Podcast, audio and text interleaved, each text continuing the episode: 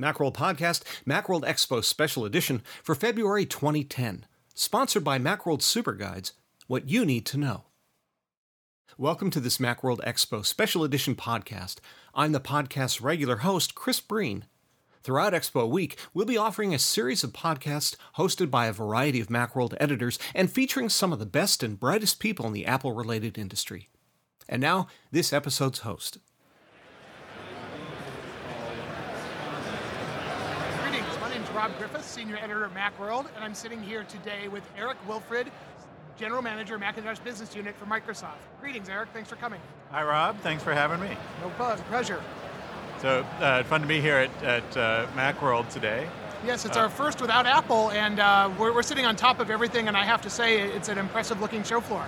It is, yeah. It's the um, it's great to see the passion of the community and the you know the people coming by, um, and uh, it's great to see uh, people stopping by our group. Yeah, our and I, for those of you who can't see, which would be all of you because this is a podcast, the uh, first thing I noticed was actually the Microsoft booth has animated walking icons for Office. And uh, they, they caught my eye from, I don't know, we got to be 100 feet away from the thing.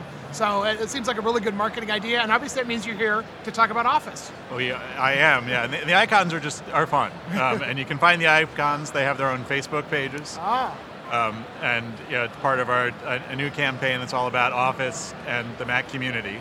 Uh, so our shirts at the booth say Microsoft uh, Mac Office loves you, Aha. our community, um, which is kind of our theme. Yeah. So uh, here to share that the next version of Office um, will be called Office for Mac 2011, and it's all about helping people work together better. Uh, we've listened to the community and responded to a bunch of key needs. Uh, we've uh, built compatibility to the next level um, to let you create documents that you can share with people on, on either platform, Mac or PC. Uh, and we have a whole new user interface uh, as, as part of Office.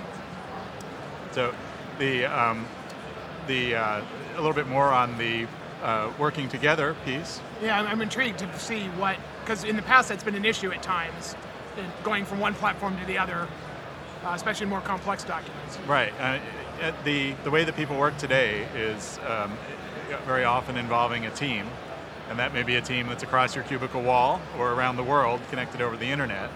Um, and we have co-authoring tools in Office 2011, Office for Mac 2011 um, that are compatible with the co-authoring tools in Office uh, for Windows 2010, which is in beta right now, so that you can work together um, with teammates, whether they're on Mac and PC, as long as they're on Office. Um, in Word and PowerPoint, you can actually work together, uh, keep everybody on the same page right there in the application At, at the same time. at the same time and see who's editing what section, who's online right now. Um, you know, so we've taken a lot of steps that were pretty difficult before this version of Office and gone and made them much easier. Now, does that need any any other technology other than Office on each end? I mean, what, there has to be a server in there. There is somewhere, right? Yeah, yeah. So the way it works is the documents are stored on SkyDrive, oh, okay. um, you know, which is uh, accessible to anybody on the internet, you know, or on SharePoint um, Okay. if you're uh, in a cor- corporation. Very cool. Yeah. Uh, that'll that um, that's something that comes up a lot of you. Obviously, at MacWorld, we are we are very geographically dispersed, and uh, working as a team is a challenge, especially if you want the, the power you get with a desktop app. There are other alternatives right now, but I find them less full featured than, than using Word. So that'll be really cool to see. Um, what, what are some of the interface changes? And I will tell you, my personal perspective, I was not a big fan. If you read my review of the uh, Elements toolbar in Office, mainly Yes. because it, it took a lot of my screen real estate away, and I had no alternative other than to look at it. Although I think I've touched it once in the year and a half I've been using it. So, so what Yeah. have you guys done with the interface? Well, we've done something big and new and different. Uh, we're bringing a ribbon to Office for the Mac. Ah. So you've probably seen the ribbon. I've seen the ribbon. uh, on the PC side and on the web applications. Yes. Um, so the ribbon is a core user interface element of Office. Um, but of course, we realized that if we just take the Windows version of the ribbon and plap it on the Mac, that would not be the right thing. You So may not get very many happy users. I don't think so. um, so what we did is we built it from the ground up. We used Cocoa throughout the Ah. ribbon. We use core animation um, to make sure that it behaves in the right way. It doesn't just look beautiful. And we tailored what's on the ribbon for Mac customer needs. oh, very nice. Um, we actually set a goal, and we've met that goal where 80% of the most commonly used features of Office are right there in the default view of the ribbon. Um, so we've the other thing we did with the ribbon is we, we made sure to evolve from Elements Gallery. um, we didn't throw out all the things that Mac users know and love, like a toolbar across the top and like a menu bar. And of course, every Mac app has a Right. menu bar. So you get the best of both worlds. And you know, if you if you don't care for the ribbon, you know, may, from time to time. Well, you know, I, I think there may be situations for every user, no matter how much they love the ribbon, where they want to just get out of the way and let me do my work. Yep. Um, and we've made that really easy, just with a single click. Oh, wow. The ribbon can hide and then can show back again with, with a single click. Also. I, I will welcome that. Say, yeah, I, I mean, I'm, I'm a big fan of being able to make the interface mine, essentially, which means I want more room to write, or, or for my case, usually spreadsheets, Yeah. it'd be great to be able to hide. yeah, and that way you're you're very much like uh, you know a lot of people in the Mac community. Yeah. Um, now, one of the things that's personally near and dear to my heart is I've heard that my favorite macro feature is coming back to Excel, and I'm assuming Word. Um, and I'm interested. Uh, when it went away again, it was not very nice to you guys, mainly because it's something I use and rely on. And uh, I use a mix of 2008, 2004 at home because I have a lot of macro-enabled worksheets. Yeah. So, what brought it back? And and is it are we getting back what we had in 2004 or something different? Yeah, and so I, I think you, you said the news there already. Oh, I'm sorry. which no, which is fine. I'm happy to just repeat it. Yes, VB is coming back across the whole suite for sure. Um, Wonderful. And and the, the scenario that you described is exactly it. So people get spreadsheets most commonly, but you know any Office document with macros in it, often from Office uh, customers on Windows, and it just should work. Right. So uh, what we're bringing back is a new version of Visual Basic. It's VB 6.5.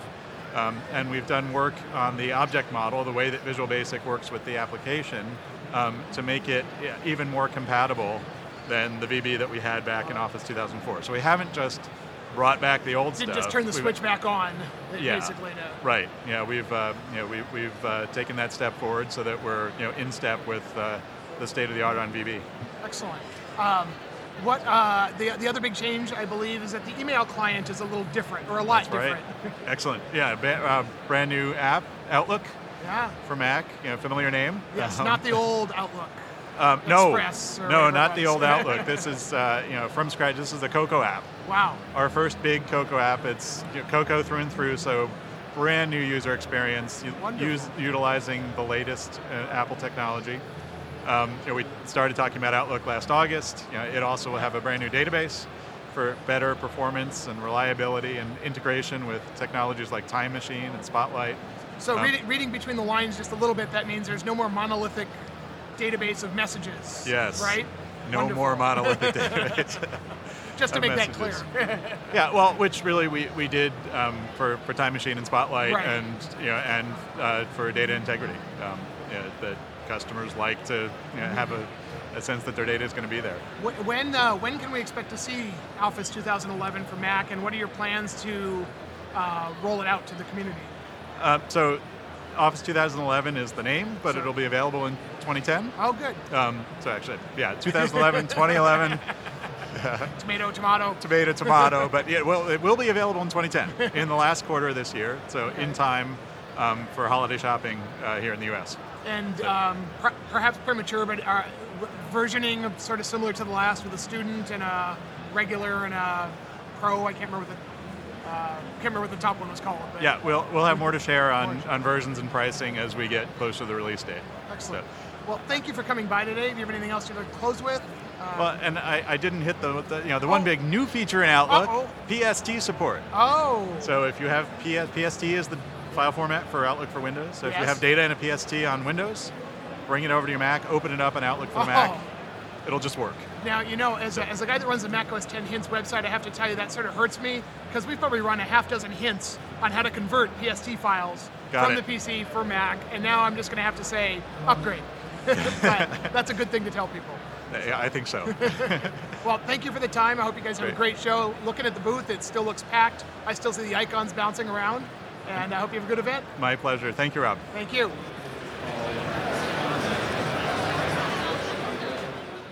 That concludes this episode of the Macworld Podcast. Tune in throughout this week and next for more podcasts from the show floor. Thanks very much for listening.